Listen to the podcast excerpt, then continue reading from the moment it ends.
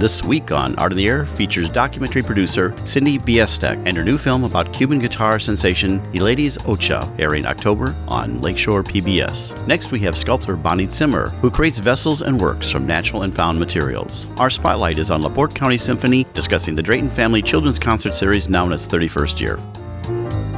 Express yourself through art and show the world your heart. Express yourself through art and show the world your heart. Larry. Art on the air today. Stay in the know Larry and Esther. Art on the air our way. Express yourself through art and show the world your heart. Express yourself through art and show the world. Welcome. You're listening to Art on the Air on WVLP 103.1 FM and Lakeshore Public Radio 89.1 FM, our weekly program covering arts and arts events throughout Northwest Indiana and beyond. I'm Larry Brechner of New Perspectives Photography, right alongside here with Esther Golden of The Nest in Michigan City. Aloha, everyone. We're your hosts for Art on the Air. Art on the Air is supported by an Indiana Arts Commission Arts Project grant through South Shore Arts and the National Endowment for the Arts. Art on the Air streams live at WVLP.org and is rebroadcast on Monday at 5 p.m.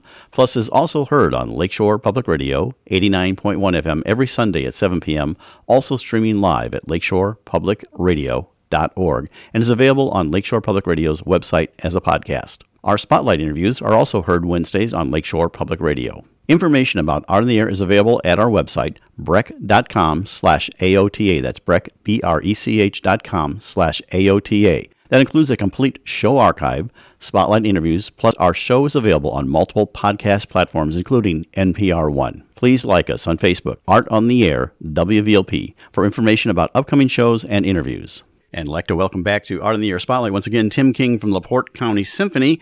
And uh, they're starting up their season right now with lots of things. But the next thing coming up is the Drayton Family Children's Concert, Wednesday, October 13th. And the times will vary. He'll talk about that. Tim, welcome back to Art in the Air Spotlight. Thank you very much. I appreciate you having me back on. Hi, Tim. Well, tell us a little bit about that. Uh, this is an ongoing, uh, you've had a family con- uh, children's series for some time, but uh, now tell us about that and I guess how it's working differently with, of course, the COVID thing and how you get Right. that out to the schools. Well, um, this is the 33rd annual uh, children's concert. We've renamed it after the Drayton family, who have been longtime supporters of the orchestra and especially the children's concerts. So we call it now call it the Drayton Family Children's Educational Concerts. This is going to be, as you said, October the 13th, and the title be Fantasy and Fairy Tales. And this is actually going to be our new music director, Dr. Carolyn Watson's first concert. Um, now, this is for the schools, uh, whether you're homeschool, public school, private school. We don't care. We just want you to come to the concert. And for, for most for most of these students, it's the very first time that they hear a live orchestra. Sometimes even a live ensemble, believe it or not. But, but it's it's been I've heard many music teachers in in in our area who have said that when the students start up in band and orchestra in the fifth and sixth grade, that one of the reasons they did it was because they came to these children's concerts and really excited about the music. And I really like that particular instrument. I want to learn how to play that one. So she uh, has put together a very nice program. These programs are about 40 to 45 minutes in length. Um, and they have an education guide that goes with them, which is a wonderful guide uh, that Megan Sullivan, who teaches in the middle school here in LaPorte school system, she put together a beautiful, I mean, and it's thick too. It's like 45, 50 pages long. So there's tons of um, activities for the students and um, lessons for the teachers. So we're going to be doing um, Grieg's in the Hall of the Mountain King, which is a great stirring opener. We're going to be doing a little bit of Swan Lake of Tchaikovsky, uh, a little bit of Hansel and Gretel from Humperdinck. We're going to be doing Hedwig's Theme from Harry Potter. Ah, there you go. And then, of course, you, you got to if you're going to do fantasies and fairy tales, you have to end with the William Tell Overture, the finale of the Overture of Rossini. So that that basically is the concert in a nutshell. Um, and so we offer this to schools, homeschool, whatever. If they, if anyone is interested, they certainly can call the orchestra office at 219-362 9020 and can attend. And the other good thing is it's one dollar per student. Wow. One dollar. per What a student. bargain. It started 33 Well, so years ago. One dollar. Yeah. It's still one dollar after 33 years, and we're very committed. The Healthcare Foundation of Laporte is our huge sponsor. um, Michigan City Community Enrichment Corporation, Teachers Credit Union, Kankakee Valley REMC, and some other folks that help us raise enough money that we can keep the prices low. That's great. And uh, as this is Carolyn's first time out, she'll, I know she'll be doing something. We'll talk about that later. Uh, but the children's concerts, uh, does there a thing for general ed in that material too? Like if a general ed teacher wanted to deal with some of that stuff? There are items that the general ed teacher, the general elementary teacher, it's basically what we we gear these concerts for really grades three through five. Right. We have some second graders, we do have some sixth graders, but it's basically for, for grades three through five. And yes, if you were an elementary teacher, uh, there are obviously some items that you couldn't do, but but there are some things in there that um, a regular classroom teacher could take advantage of for sure. Now, Carolyn yes. Watson is making her debut uh, actually with this, but actually her debut with the regular orchestra in season is on November 13th. Tell us about that. It's going to be, it sounds like a fun concert. Well, she, she's, she's put together a really nice program, um, a jazzy American salute. It's all American composers. So we're doing uh, three dances on the town of Leonard Bernstein. Um, we're doing a couple of, uh, because it's so close to Veterans Day, we're going to be doing a couple of pieces honoring our veterans. Uh, we're, we're, doing a piece that I was not familiar with. Of course, everybody knows the famous clarinetist Artie Shaw, but it turns out that Artie Shaw wrote a clarinet concerto. Wow. It's nine minutes long, not very long. It is fantastic. It's wonderful. So we have a gentleman that's coming in to solo on that uh, for Artie Shaw's clarinet concerto, and then we're going to be performing William Grant Still's African American Symphony, one of the first early African American composers of the early 20th century, whose name is really just now starting to come into into play. But um, if you were to listen to this and didn't know who it was, you would think it was George Gershwin. That's the kind of feel that you get uh, from this. So she's really put together a, a, a beautiful program. Um, and the, the, the opening piece is going to be a piece called Lightspeed by a 25 year old composer by the name of Kevin Day, who is still in school, believe it or not, getting his. Is really making a name with orchestras. And that's what I love about Carolyn. She's got her finger on the pulse of stuff that's going on um, right now. Uh, and we need that. So I, I'm really happy. I've all these pieces are on YouTube. You can you can Google them and find them, and they're fantastic. It's gonna be a great concert. And she just getting a, an award nomination in Australia, didn't she? Yes, a huge thing. It's called the Advance Awards. It's a very very prestigious award that she's been nominated for, um, and we just couldn't be more thrilled. I've told people she hasn't conducted the first downbeat, and she's already given us some fame. So huh. we're really really happy about that. Very proud of. Her. Okay, so Wednesday, October 13th, uh, the 33rd Drayton uh, Family uh, Children's Concert, uh, LaPorte County Symphony. Tim, thank you so much for coming on Art on the Air Spotlight. Appreciate it. Thank you. Thank you, Tim. You're listening to Art on the Air, WVLP 103.1 FM, and on Lakeshore Public Radio 89.1 FM.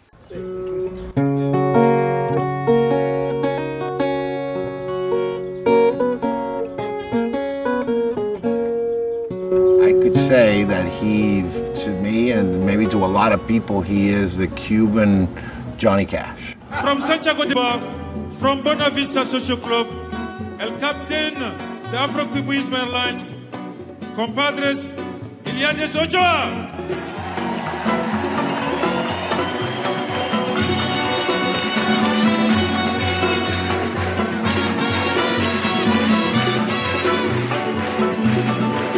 What you just heard is the trailer from our guest today on Art of the Air, who just made a documentary, and actually it's a concert documentary, Eliades Ochoa, live at La Casa de la Trova. And that will be airing on Lakeshore PBS October 6th at 11 p.m., October 19th at 9 p.m., and October 27th at 9 p.m. She was born and raised in Northwest Indiana. She's an American director and producer who eventually studied film and documentary filmmaking at New York University. She also founded her own film company based in uh, Mexico, Positivation.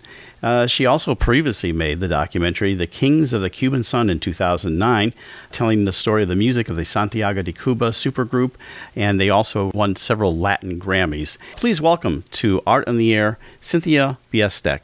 Uh, thank you so much. Aloha. Well, tell us a little bit about yourself and your story about uh, where you went to college and just uh, how you got from where you were to where you are now. Uh, went away to college, to a small women's college in Fulton, Missouri, four year liberal arts small women's college. And uh, after that, I couldn't wait to hit the big city, so followed a dream and moved to San Francisco where I worked for an, um, the executive training program for a big department store. And because my background was business and retailing, and I had a grandmother that lived in the suburbs of San Francisco. And so we would visit her in the summers. And of course, you fall in love with, with, with the whole Bay Area. So I did that, stayed there two or three years, and then followed another dream, as I do, uh, of going to Europe back in the day where you could buy a Eurail pass for like $300 for three months. So did that in the 70s and then settled down Northwest Indiana and married the love of my life back in those days and uh, settled, settled Northwest Indiana. And then uh, his job took us to Houston. That relationship unfortunately ended in Houston after many years, but went ahead, life goes on, went ahead and lived in Boise, Idaho, where I had a younger brother and then moved around to New Orleans doing some business and then out to New Jersey. That's where actually the film part uh, of my life started was that move to New Jersey doing some business there and wondering what I was going to do that summer. So what I did was pick up a big uh, schedule from the continuing ed program and at New York University. And uh, that I found what I thought would be interesting just for the summer to take a, a film course, a video course. And I did that. We were filming on the streets in New York and it was just fun. And so I went ahead and took the video two course. And then I thought, gee, you know, then I saw that they were offering a documentary class. And that was the third class I took. And bingo, I thought, this is it. I'm going to change course of my life. I'm going to go make documentary films. And so that's what happened at that part. Then just from then on, uh, looked at some programs of, of offering video programs. And this college on the East Coast is actually for photography, very well known. They were offering a video workshop in Havana, Cuba. And I thought, oh, how interesting, Havana. You know, you hear many things about it, mainly negative, but I thought that's got to be interesting. So I joined the group and went for two weeks over to Havana, Cuba in March of 19, um, in 2000, excuse me, March of 2000. And that was my first trip to Cuba. And immediately fell in love with the whole, the culture, the friendly people, the music was on every corner. Anybody that's been to Cuba knows the rum is flowing, you know, all over the music. Just the culture seems so rich. I remember one one memory that stuck out was my first taxi driver. He spoke like three or four languages, and I thought, wow, this is a very educated society, which which which it really it really is. Um, and so that was in 2000 and then I returned in 2003 with another group from San Francisco, um, which was from Global Exchange. They're a human rights group. They were offering a bus trip across the island where you started in Havana in the western part and you went all the way to the eastern part and you followed the different steps of the revolution. And I found that extremely romantic. Again, going to Cuba you know, for the music and the whole thing. So I did that in the fall of 2003. And that tour ended up in the second largest city of Santiago de Cuba, which is the most Afro Caribbean of, of, of, of the cities. And it's very close to Jamaica's to the south. Guantanamo is just 70 miles. And then across from there would be, would be Haiti. So you're in a very different feeling than you get in Havana. And um, anyway, uh, that that evening we were only there for one night in the famous La Casa de la Trova. Um, I saw a sign that the Eliades Ochoa from the famous group Buena Vista Social Club uh, was playing that that evening. So I got my group together and you know try to enthuse have enthusiasm with them, and we did go we were late, so we didn't get seats very close, but we did get to see the show with the famous Eliades Ochoa, who I had seen previous to that, like three years before that, when the film came out in 1996. Uh, for those who don't know who Eliades is, he's world famous for his black hat, cowboy hat, black boots, His but he- Stetson. he was the head head uh, singer uh, and guitar player of of that group of the old musicians that got together. He was one of the younger of of that group. So, um, like I say, I had seen the film. I loved it. The story was just wonderful. How they got these old Cuban musicians that were all but forgotten together, and they formed this group. No one ever dreamed that it would be a worldwide sensation and that's what really put the Cuban traditional music back back back you know on the map uh, back in 1996 to 2000. So I kind of hit that right after the boom of of that documentary.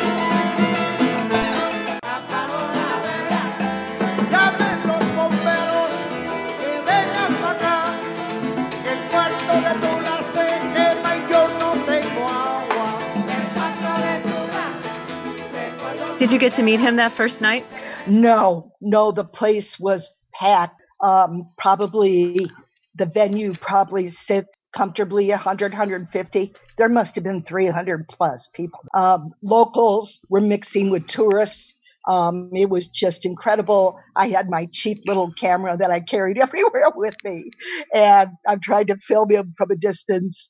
But the the night was magical, and it happened to be that I made two contacts that night. Little did I dream that little of I, the furthest thing from my mind back in that in that day of 2003 would would be ending up where I am now. But that's the beauty of life, right? So um, that was the start of me returning, uh, actually moving to Mexico to make this dream possible. So I had a short commute from Cancun over to Havana and then another short flight from Havana to Santiago. And I was attending every festival two and three, four times a year in the beginning, getting contacts and just uh, absolutely fell in love with this most infectious music I'd, I'd ever heard. Were you filming at that point? So after film Uh, school, did you did you take your camera around and start filming before you started your actual documentary? No, Cuba was really the first time that I actually started filming a, a potential subject was in Cuba. And that wasn't your first documentary. What we're talking about, you had uh, another documentary called "The Kings of the Cuban Son," and so uh, that was uh, your first one. So tell us a little bit about the background on that. Okay, a good friend of mine, producer uh, Alden Gonzalez, was good friends of the director of this group called Septeto Santiaguero.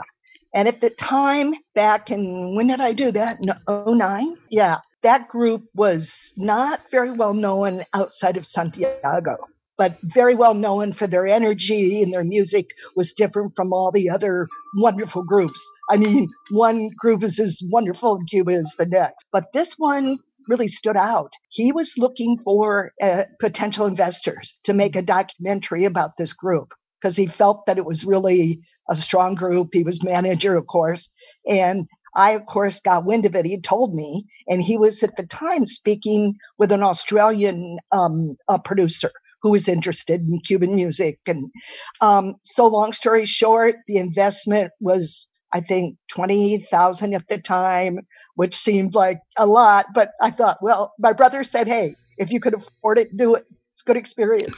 so anyway, took the savings and went back and forth again, going from Mexico, making that pr- pretty easy to do. And we started filming the background of this group and going to the different homes and meeting their family and talking to them about their experiences. And the film ended up being seen not, a, um, unfortunately, not. We showed it in different festivals in Cuba and I think a few around Latin America, but it didn't go, you know, PBS or anything like that. But this group ended up being uh, phenomenal. They have two Latin Grammys and a Grammy nomination, which is unbelievable for a small group from Santiago de Cuba. Havana groups are the ones that usually get nominated for Grammys and things like that. So it was exciting. Um, I've got the only documentary. You, we probably should, you know, if I ever wanted to to to really put it in festivals, it needs to be uh, re-edited. It's it's quite long, but that was the start. And it was almost the one of the thrills of my life to be involved with the Cubans and be involved with the music and uh, just be part, part of it. I assume you have a mastery of Spanish with all this uh, contact in Mexico and uh, Cuba. I the Cuban Spanish is uh, very different from your regular Spanish from Spain, of course, being the mother country. Very different from Mexico, where I've lived the past 20 years. It's very, especially in the eastern part of Cuba, it's more Afro. It's got the Afro because of the influence of the African Sure. coming to that part. So I use that as an excuse. If my Spanish was probably excellent, I wouldn't have a hard time. I, I get my point across, but the Cubans, being very honest, the Cubans are so edu- well educated. Uh, most of them not in the beginning, but through the years, they just got to, abs- my Spanish stayed kind of to a to a medium point where their English just went. So it was basically speaking, you know, uh, kind of a mix of English and Spanish, mainly English. Spanglish. Yeah, yeah, Spanglish. Yes. So uh, then, did you actually form your film company first, or did that come as an you know after you could produce this first uh, documentary? That's a good question. That absolutely got Phil. I haven't thought about that for a while. Ogden actually came up with the name Positivation. Positive, Positivation. And I thought about it, and we used that for a while, and it's just stuck. That uh, so that came just about the time that I produced um, this first docu- uh, Los Reyes del Son, the Kings of the Cuban Zone. Now, do you have a regular crew, or is it you know obviously you kind of did the first one sort of as a put together, but do you have regular people that you work with for all your uh, cinematography and uh, editing and sound editing and all that? Yes, I do have crew, mainly the the people that I've worked with uh, most of the time over the years has been the crew from Santiago, um, because that was the emphasis. That was where I fell in love with the music back that first night when I saw Eliades. And then we did do some filming in in Havana for the uh, documentary that premiered on PBS last year called Eliades Ochoa uh, from Cuba to the World. We did do quite a bit of filming in in and around Havana. That's where he lives now, from Santiago to Havana. So, which documentary did I read um, was four years from beginning to end? And so, does the crew stay with you or does it change? And I was so intrigued by going to the four different countries to tell the story. So, if you could describe Oh, that experience, please. Yes. I was seeing Eliades on a regular basis when I regular is when I was there, mainly during the Trova Festival, which is always in March. He was uh, at the time not traveling so much with Buena Vista, so he was the head of the musical group, you know, the musician group. So he planned uh, this wonderful Casa de la Trova Festival every March that I would go, and that's where we did a lot of our filming. And then from there, we would interview different troubadours, things like that. But I told my co-producer that my goal, my goal was to interview Eliades Ochoa. That was my goal. I had seen him on the big screen. I wanted to do that for some kind of documentary that we were working on. Not so much about him was was our idea, but we wanted to make a documentary about this special place, La Cuna del Son, which means the birthplace of the son music, which I'll get into that in a little while. Óyelo cantar zarandonga y no vamos a comer zarandonga. Ay, But that was the goal was to get to get him in some kind of interview. That uh, and he kept saying to Ruben, my co-producer, produ- production partner, "I'll let you know. You know, I'll let you know well when I'm ready to give you an interview." So it was tough. That took. I mean, this is a man that had gotten worldwide famous, and finally, after a couple years of me hanging out, and Ruben, like, you know, he said to Ruben, come on, let's go. Remember that interview I promised you? Let's go. That was two years in the making.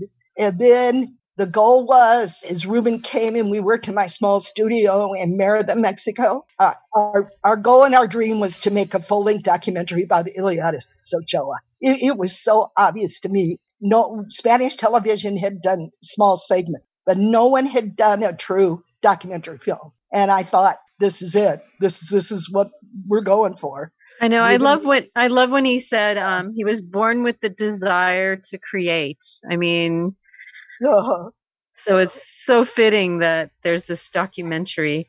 So so in this huge process, this all these all these years and all this film, as as we all realize that the raw footage taken and the final film is wildly different. There's all that editing that has to go on. So how do you do you archive the things that don't make it into the film? Because I thought, boy, like people will go, boy, I want some more. Do you have do you have enough to do like a bonus feature, like an addendum to it? A director's cut. Yes, exactly. Actually, that's how we ended up doing the current documentary that will premiere on uh, American Public Television uh, this October 1st. Uh, they're the presenting station.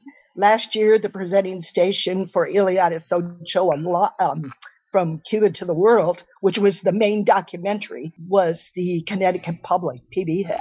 Because we filmed so much material in this five year period, and I was a beginning filmmaker, not really targeted with, with a, yeah, we had an outline, but we didn't really have a basic plan. And I was having the time of my life. so we were, we, we just kept filming. I mean, you know, it's all so wonderful. And then when I got finally with an editor, a Cuban a filmmaker in his own right, uh, who's living in Miami, we just knew that we had gold in our hands, and there was enough. Well, Eliades used to kid me, Cynthia, you've got enough for four films, and we we came out with with two, which I think you know are the two that I think are you know we we, we done good. I mean, we we really took the material, and but it was difficult. I think there was over 40 hours of, of Wow. of What are you filming with? Uh, we were doing HD.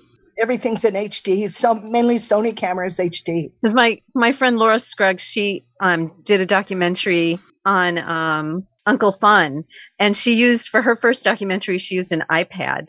So that's why I was curious. Yes, yeah. The younger, the younger generation, they are amazing. They're making films on their iPhones. Cynthia, I would like to ask now the, Oh. the, the current uh, documentary is live at La Casa de la Trova. So that's derived from that, and that's the one that's going to be coming out in October here on well Lakeshore PBS, for example. So uh, so that is, do I understand that correctly? This is the one of them that you kind of took from all that 40 hours of material. That's correct. Because what what we did, Larry, was actually have produced a concert within the famous La Casa de la Trova, up up in the the, the Grande Room where I first saw Eliades. And that was my baby. I choreographed it with professional dancers. Uh, you know, we had three members of the Buena Vista Social Club uh, that, you know, colleagues of Eliades that he invited. I didn't know that was an added bonus when they showed up from Havana. I thought, oh, God, gold in the hand, boy. I mean, we really had it. So this is the 10 songs that were sung at that concert. And we call it, it's not so much of a documentary. It is, but it's a concert film. Right. And we didn't put this in film festivals. This was more for great PBS. This was more for uh, the first film, uh, The Basic, from Cuba to the World, that tells his story Right. that's been out for a year. That definitely was film festival uh, material, which we did festivals around the world uh, up until COVID. Fabulous year in 2019. 220 got stopped in our tracks in March, and uh, the festivals st- you know went online or they stopped.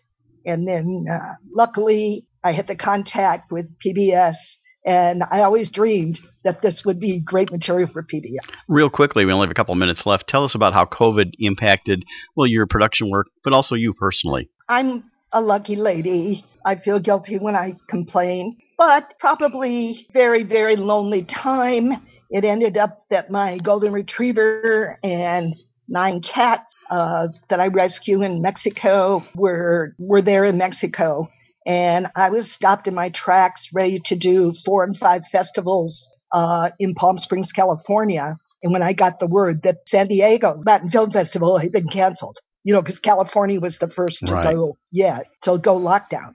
And then, of course, it was just like dominoes. We were invited to two in Argentina, a really fabulous, uh, excuse me, festival in Rio de Janeiro. I'd never been to those two countries.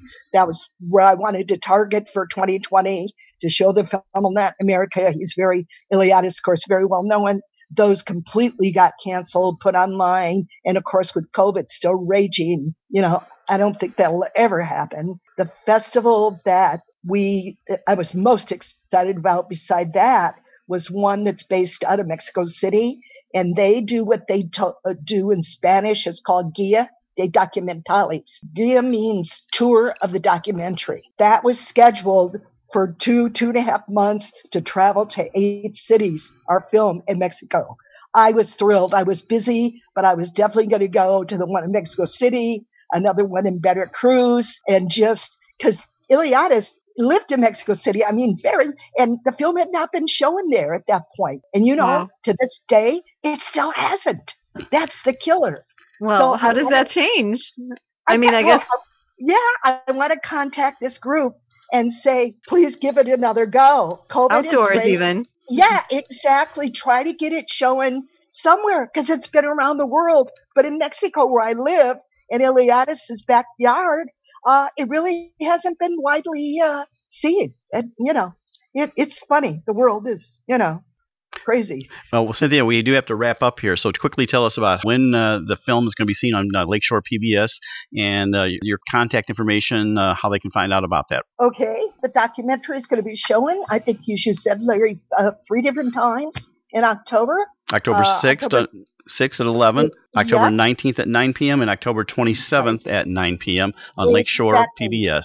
Yes, and I do have a website would be Positivation Films, and I do have one that's particularly for the Eliades Ochoa from Cuba to the World, which has lots of great information. Would be EliadesochoaMovie.com. Well, we appreciate you coming on Art in the Air from Crown Point, Indiana, though also a world traveler, Cynthia Biestek, uh, filmmaker, producer, and you can see her work there on Lakeshore PBS. Cynthia, thank you so much for sharing your story on Art on the Air. Yeah, congratulations. Uh, thank you so much. You're listening to Art on the Air, WVLP 103.1 FM, and on Lakeshore Public Radio 89.1 FM.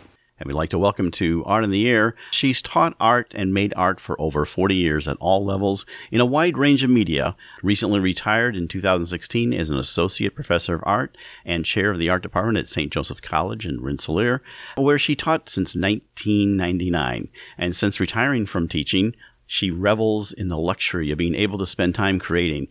Continues to explore her signature sculpture works, emphasis on vessels, as she calls them, baskets that hold ideas, sculptures, and on site installation. Please welcome to Art on the Air, Bonnie Zimmer. Welcome, Bonnie. Thank you. Well, we'd like to start off with the interview to tell us a little bit about your background, where you grew up, early influences, and the whole thing. So I always like to say how you got from where you were to where you are now. Sure.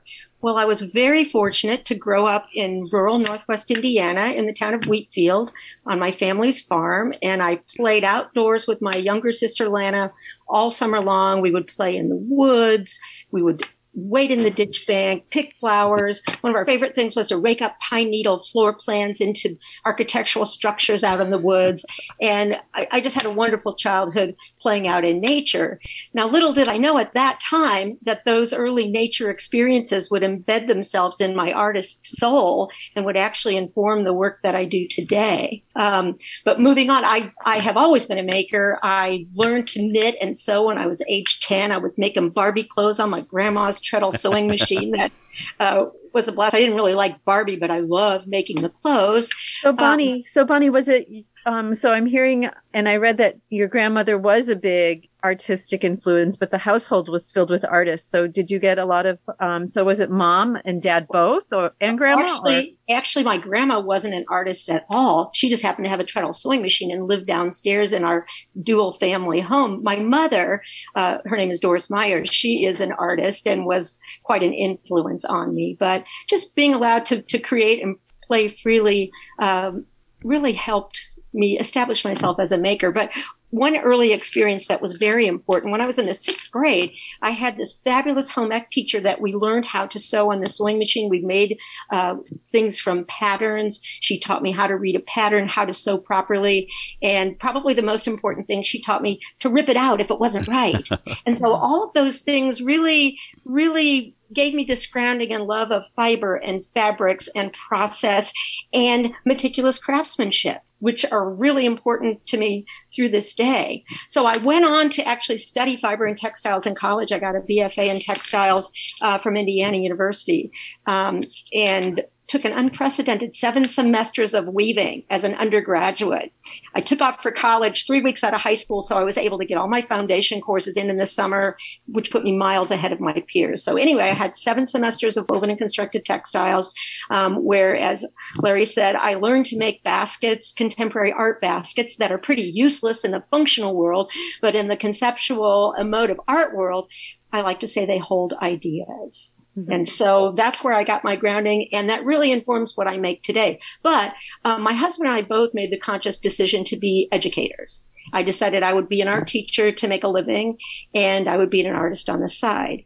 And I, I don't regret that decision for a moment. What grade did you focus on? I taught every level except kindergarten. I taught first through 12th grade. I actually taught in the Hebron schools. Well, I started at, at Lowell Middle School for four years, um, and then had my family and ended up going back into teaching and teaching at Hebron Elementary nine years at the elementary level, and then I moved up to high school. So I left there after 12 years to go full time to St. Joe. My first graders were seniors when when I left, so that was kind of cool. Um, but something I'll also mention, I actually started teaching part time at St. Joseph's College in their little art department, just one or two classes. I started in 1980. So this was a parallel thing that I did through my whole public teaching career. I always taught at St. Joseph's College. And so when they hired me full time in 1998, I had already been there for a couple of decades almost. Yes. And I was hired to start a small art program. So anyway, that last 14 years or so of my teaching at St. Joe's was absolutely wonderful. I've had such a, a lucky life. So what did you do in the art program? What what was uh Well, at St. Joseph's College, basically I taught just about everything from foundation design to painting, drawing, ceramics, and I also had a parallel art education program. So managed to graduate a few art teachers out of there too. So it was just doing everything that I love because I do love teaching along with making. So it was a great parallel uh, situation. I'm curious about your approach uh, with the wide range of uh, ages that you taught, all the way from first grade into college. How does your approach different? How do you deal like with uh, young elementary versus high school, and also kids that are really interested in art or kids that are just taking it for an art credit? Sure. Um, I, I, guess probably my biggest strength was really sort of respecting every student for the individual that he or she is and finding something to love about every age level. You know, people scream, say, Oh, middle school. Ah, I love middle schoolers. you know, you just have to realize that even the coolest middle schooler is kind of a dork. And so you have to love them and guide them and rein them in when possible. But I think just having that really strong, positive personal relationships with every single student um, was what it was all about. I agree. And at uh, St. Joseph, you actually developed that art program from what you described. Yes. So when I started in 1980, it had an art minor program, meaning people could take a few classes and get like an 18 hour minor. And they had people coming and going. And so when I came in 1980, I was kind of the main art person. There was another woman who taught with me as well for a number of years. But my dream was always to get an art major going at St. Joe's. And so in 98, uh, they allowed that to happen. And it was great. And so when you left in 2016, you were chair of the department. And uh, how many uh, people did you have on staff then? Well, I there I had another full time gentleman who taught with me, and then usually an adjunct or two as well. So there were several of us um, handling the course load that it took to cover everything because we had we had a ceramics area. I mean, our facilities were pretty modest. Most high schools were nicer and fancier than ours, but that didn't matter at all. Um, the relationship. So you did have a ceramics program. What others? Yeah. So was it painting and textiles as well? Basically everything. Yes, I had a couple of looms. I, I had a fibers class that I taught, uh, surface design. We had ceramics, both wheel throwing and hand building, uh, painting, drawing kind of ran the whole gamut for being such a tiny program. Of course, nobody had any tremendous depth in any of those areas unless they got an upper level and did independent work. But um, we just had such a, a, a family spirit within the department. It was just a delight to be there every day. So, and now that you're retired, you are now free to create and exhibit, and it's taking the bonds of having the daily routine off. So, tell us about yeah. that transition from in 2016 when you were able to go out and start doing and exploring new arts. I worked so hard when I was teaching because I taught full time and then I made time from the mid 80s on. I made time to be an artist as well. And I think that was very critical to the balance of, of my life because if I were only a teacher, I would feel myself starting to disappear. And so that, that making in tandem with my teaching and work kept things in balance. Crazy and hectic as it was, it was really necessary. So my husband, who was a high school principal here in town, um, retired a year before me. And so again, it's almost every day we punch each other. Oh man, how about this retirement? It's so great. and we like like you said, a quote of mine is we just let, revel in the luxury of not having to punch a time clock, not having to be responsible for other people and lesson plans. Um, but the transition was very very, very easy to make. I still love to get up at four or five in the morning, but I can go out in the studio with the cat and a cup of coffee and oh, it's just heaven. So it was an easy transition though to answer your question. So um I read about the Prairie Arts Council and I'm wondering, well, I would love to, to know more about that, but also ultimately to find out, are the art camps continuing? I know you left with like this, ooh, to be continued. So yes. Well, Prairie Arts Council, which I hadn't mentioned before, is another one of my life passions. Um, in the early 90s, I was part of a small group that wanted to have arts in our small rural community. And so you got to put your money where your mouth is. So that was another uh, piece of the pie of my life that I devoted a lot of volunteer time to, helping to found it. And then I founded Art Camp, and it grew into a huge, intensive week long summer workshop. But I had done it for, I think, 25 years. And I said, I, I, am done. I just have to be done. And I tried to mentor and train other people to do it, and they would throw up their hands and say, "I can't do this." this. So, um, anyway, we've taken a couple year hiatus. We tried to bring it back a little bit last summer, but with COVID, it just didn't seem to work. But I'm mentoring a young woman who wants to be chair, and we're hoping to bring it back in 2022. In fact, we're meeting about that right now. But I'm trying to back out and not micromanage and run things. But organizing workshops is something that I love to do and that I'm pretty good at. And so um, it's hard not to stick my nose in too deeply. We are trying to bring it back. While you brought up uh, COVID, why don't you tell us a little bit about, just as a, a moment before we continue to talk about your art, uh, how that's uh, affected you both personally and your art and exhibiting? Well, in terms of my art, I had ske- I had a, a, solo show for last fall, September of 2020, scheduled a, a, show called A Show of Hands, which I might talk more about in a minute. Um, and it didn't seem to be coming off the docket. So when everything shut down in mid to late March, I actually sewed masks for three solid months. I would get up in the morning and I would sew masks for eight hours a day. I would send them out to friends. I would sell them. It was just this crazy driven mission that I felt like it, it was something that I could control because I couldn't control anything else. So I would make masks all day. Well, Bill would be doing crosswords and we'd meet for lunch in the living room.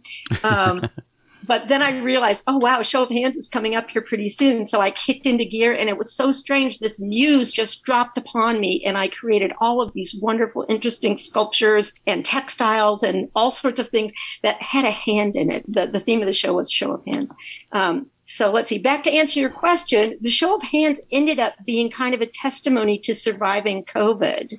Um, I, as a senior citizen, it was sort of like every hand in the show was like me raising my hand, saying, "Present, I'm still here." COVID, haha.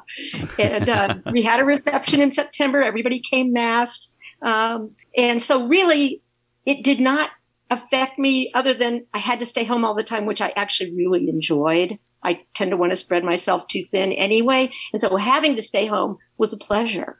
And you still live on a farm, correct? Yes. Bill and I have uh, an old farmhouse on 20 acres, and he built me a giant pole barn when I retired. So I have a place for all my stuff.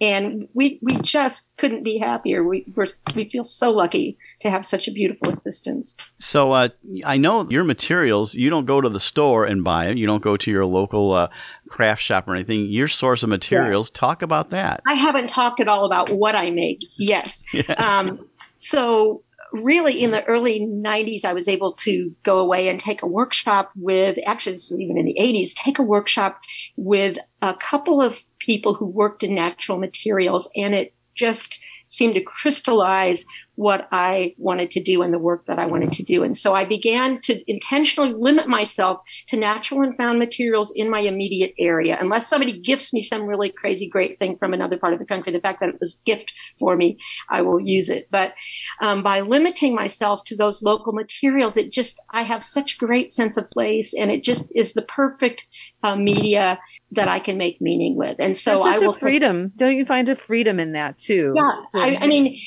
when you think about making art and the gazillion directions you could go and the gazillion things that you could make, somehow you've got to stop, focus. Who am I? What do I want to make? What is this work about?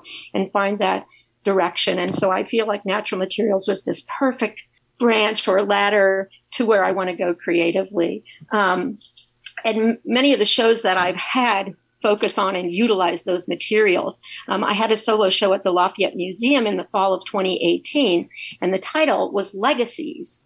And everything in the show was made from items that I inherited either from nature, family, or friends. And so it was all made up of natural and found materials, vessels, sculpture, installation, um, but it had a lot of particular meaning. So that was that was delightful. You're listening to Art on the Air, WVLP 103.1 FM, and on Lakeshore Public Radio 89.1 FM. Um, I currently actually have a piece in Art Prize at Grand Rapids, Michigan. I have a big goddess. She's called My Gaia, and you'll be able to see that on my website if you go there, and I'll tell you that in a minute. But she is about a, I would say, an eight foot tall goddess made completely out of natural and found materials. She has a gigantic Cinderella skirt that is all corn stalks that fan out. Her upper tor- torso was actually cast from a mannequin, but then I made a sweet corn coiled basket bustier to go over the front of it.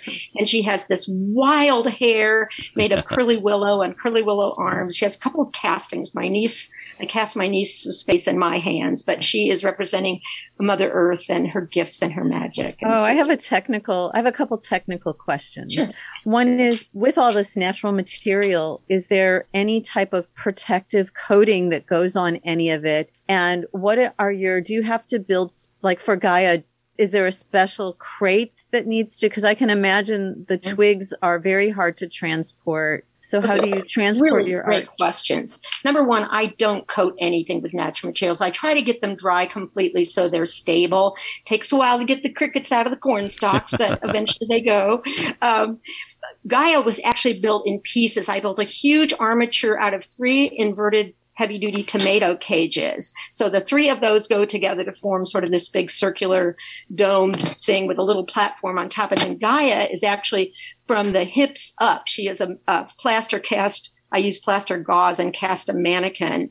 Um, and then her arms are connected. Uh, rather trickily. Her head is connected to that. So to transport her, she sat on a box on the floor in a trailer, nested up against a hand cart, bungeed to the wall so she didn't fall over. Her hair was streaming out to the back. So yes, it was kind of a trick, but her corn stalks were bundled in giant tarps. Um, the rocks that go around the base of the installation, I had five five gallon buckets of rocks and buckets of sand that also go in the installation and grasses and um, oh what else pine cones some feathers um, Stones, I remember so seeing it is a- those. it is a temporary installation though And where's it? Where's she at right now? she is currently in Grand Rapids, Michigan at Art Prize, which is the spectacular 18 day international art festival all over the city of Grand Rapids. It's a three square mile area of art. There are literally hundreds of artists and hundreds of venues.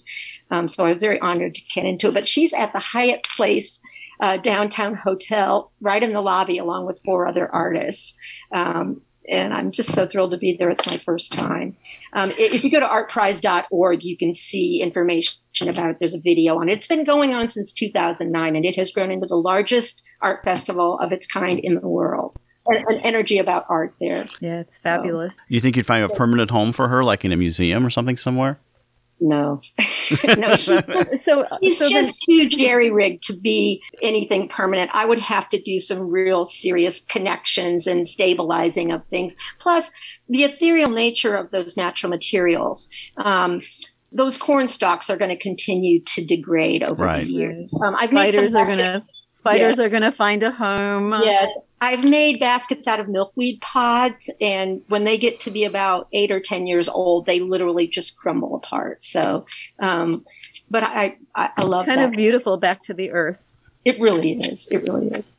So, what projects are you looking forward to? Yeah, have you had something that you're looking forward to making or creating? You know, what's on the horizon for you? Well, uh, currently, I'm going to back up for a second. Currently, I have two sculptures in the uh, salon show at South Shore Arts at Munster. I'm waiting to hear on the jury results of that. But one is a cookie piece called Dance Off that's made from kind of slingshot curly willow that I have drilled holes and warped in between and used dead iris leaves to weave in the gaps. And then I hooked three of them together and they, it is the liveliest. It looks like three little girls dancing with their legs kicked up. And then I also have a bark vessel that is also called Dance Two that has a very dynamic uh, kind of inherent motion to it. So those two are there and that show is opening October 3rd. third, yes. Um, so I'm excited for that. Um, and then um, Art Prize, of course, is going on. And I was just invited to be in a new show, and I can't remember the title that's going to be at the Midwest Museum of Art next spring that deals with found materials. And so I'm very excited to um, revive a couple of my former directions. One is called Roadkill Dance Basket that I do vessels out of tires, shredded tires that I find along the highway. So I'm kind of excited to bring those back and the, the, the stories that those tires can evoke and tell, I think will be sort of fun. But I want to do a whole new set of found object because the whole thing is about um, how evocative found materials are and how we can look at our, our world through that lens of things that have been thrown away and reclaimed. So, do you add other unnatural materials to it? Like, do you add paint or anything to Um, any of well, your my pieces, Gaia, or- yeah, my Gaia is rather interesting because she has a giant semicircular piece of flat metal that I found on the highway uh, not even a month before I finished her up, and she be, it became this beautiful headpiece. And then she has blue stem prairie grass and all sorts of native grasses tucked in her head around it, so it became this fabulous hat or headpiece. So I I love to include found objects that relate to and work with the natural materials. And Gaia, I actually gold leaf her feet and her hands. So I wanted to elevate in our mind just the status of Mother Nature and the homage that we're paying. So you know how gold leaf, you know, we just all get that. That's something very special. So I do mix up media and materials, but and to be in that natural realm, neutral in color. So, Bonnie, tell us about one of the most unique found uh, objects that you have or donated or something that you used in your art. Oh gosh, well, I've had quite a few interesting things. Um, one of my favorite things was I came home and there was this big chunk of tire on my back step.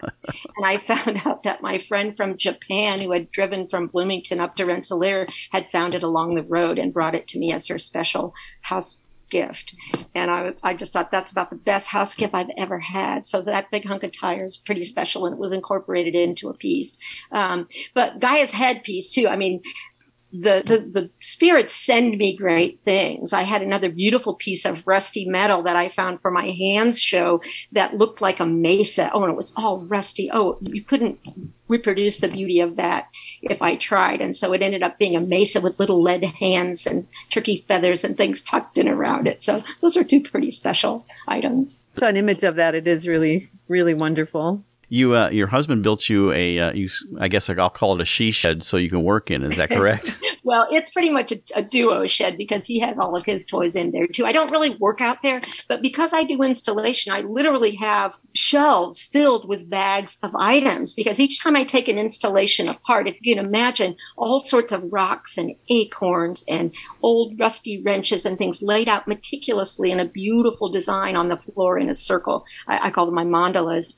Um, all that stuff gets picked up and sorted back into its bag and gets put back on the shelf till I use it next time. So I consider that my my treasured collection of one of a kind items. Well, we asked you about what you're looking forward to. Is there any other found objects uh, or materials that you would like to work with that you haven't? Yes, welding, learning to weld is on my bucket list because I really developed an affinity for metal. I didn't used to like the touch of it or anything. Now I love it. So I, I want to learn to weld and compete with those guys doing the outdoor stuff. I'd like to do some outdoor forms as well, but that's on my bucket list. I'm not sure when I'll get to that, but it's there. Have you done any art shows like uh, art fairs and things like that from with a booth? Yes. Yes, I forgot to mention that. So when I when I want to be serious, I make serious art that is for the most part conceptually based. But when I'm too lazy and I just want to play, I make a whole set of wearables. I do copper and beaded jewelry. I do eco dyed clothing and scarves, uh, also tie dye and ice dye. And I have so much fun taking that to art fairs and selling that. I was in the Chesterton Art Fair this past summer for the first time, and and that was very fun. And I think I saw you there. Well, real quickly, tell us how people can find out about you, websites, or social media, and things like that the best place probably is my website, and it's simply bonniezimmer.com. And then that links pretty much to everything else. But I, I do post art things on Instagram, and it's just at Bonnie Zimmer Artist. And then Facebook, this is a tricky one, Bonnie Zimmer. So you almost can't Bonnie miss. is B O N N I E. Correct. B Right. O N N I E Z I M M E R, just like it sounds. Well, Bonnie, we appreciate you coming on. Art in the Air, that was Bonnie Zimmer. Uh, she's made art, taught art over 40 years, is creating art. She has so many ideas of baskets that hold sculptures and things. Thank you so much for coming on the show and sharing your art journey. Thank you for the opportunity, Larry. Nice Thank to you, meet Bonnie. you, Esther. You've been listening to Art in the Air, and we'd like to thank our guests this week on WVLP 103.1 FM and Lakeshore Public Radio 89.1 FM, our weekly program covering arts and arts events throughout Northwest Indiana and beyond. Art in the Air is heard every Friday at 11 a.m. and rebroadcast Monday at 5 p.m. on WVLP. Art in the Air streams live at WVLP.org and is rebroadcast on Monday at 5 p.m.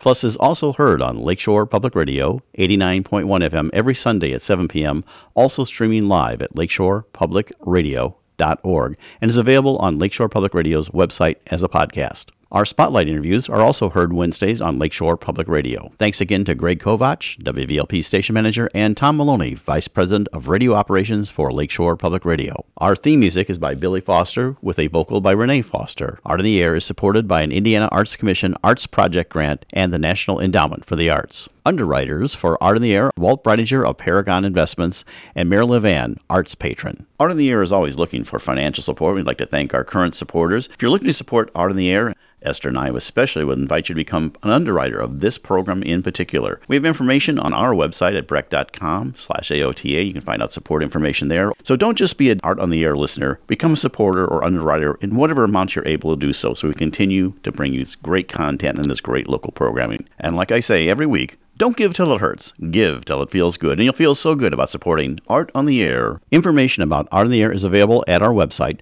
brech.com slash AOTA. That's brech, B-R-E-C-H dot com slash AOTA. That includes a complete show archive, spotlight interviews, plus our show is available on multiple podcast platforms, including NPR One. Please like us on Facebook, Art on the Air, WVLP, for information about upcoming shows and interviews. If you're interested in being a guest or sending us information about your arts, arts related event, or exhibit, please email us at AOTA at Brech.com. That's AOTA at Brech, B-R-E-C-H dot com, or contact us through our Facebook page. Your hosts were Larry Brechner and Esther Golden, and we invite you back next week for another episode of Art on the Air. Aloha, everyone. Have a splendid week. Express yourself through art and show the world your heart. Express yourself through art and show the world your heart. You're in the know with Esther and Larry. Art on the air today. Stay in the know with Larry and Esther. Art on the air our way. Express yourself through art and show the world your heart. Express yourself through art and show the world